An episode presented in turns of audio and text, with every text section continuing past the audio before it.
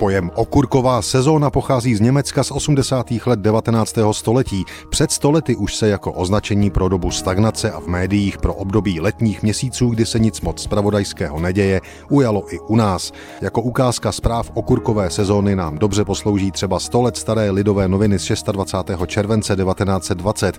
Na titulní stránce se sice věnují problematice Těšínska i příměří v sovětsko-polské válce, důraz a prostor ale dávají letním zprávám, které bychom dnes označili označili třeba jako černou kroniku. Například tato. Udeřena vozem po uliční dráhy byla včera 630-letá Apolonie Šiková na Wilsonově náměstí. Utrpěvši vážnější zranění na hlavě a pravé ruce byla odvezena záchranou stanicí do nemocnice. Z nešťastné lásky Včera přeřezala si z nešťastné lásky žíly na ruce 21-letá Marie Kořínková a byla by bývala vykrvácela, kdyby tomu domácí lidé nezabránili, byla převezena do zemské nemocnice.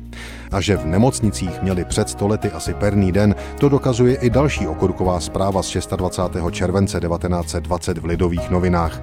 Rvačka se smutným koncem.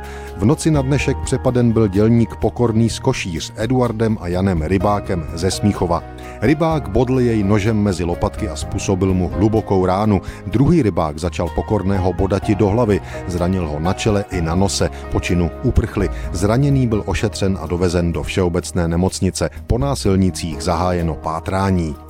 A na závěr ještě zpráva o nepovedené 100 let staré vloupačce nákladním automobilem do bytu. Rodina školníka v ve Sleské Ostravě byla velmi překvapena, když o sedmé hodině raní vrazilo nákladní auto stojící v garáži takovou prudkostí do dveří bytu, že vyrazilo dveře a otřáslo budovou, až obrazy ze stěn popadaly.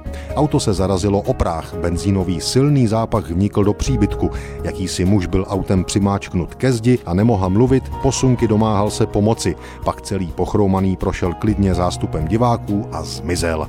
Jak vyšetřováním bylo zjištěno, vnikli do garáže pomocí paklíče dva nepovolaní zloději a chtěli autem odjeti.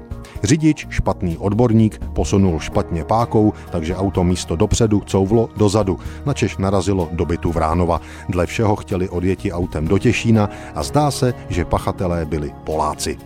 Tolik četba v Lidových novinách z 26. července 1920.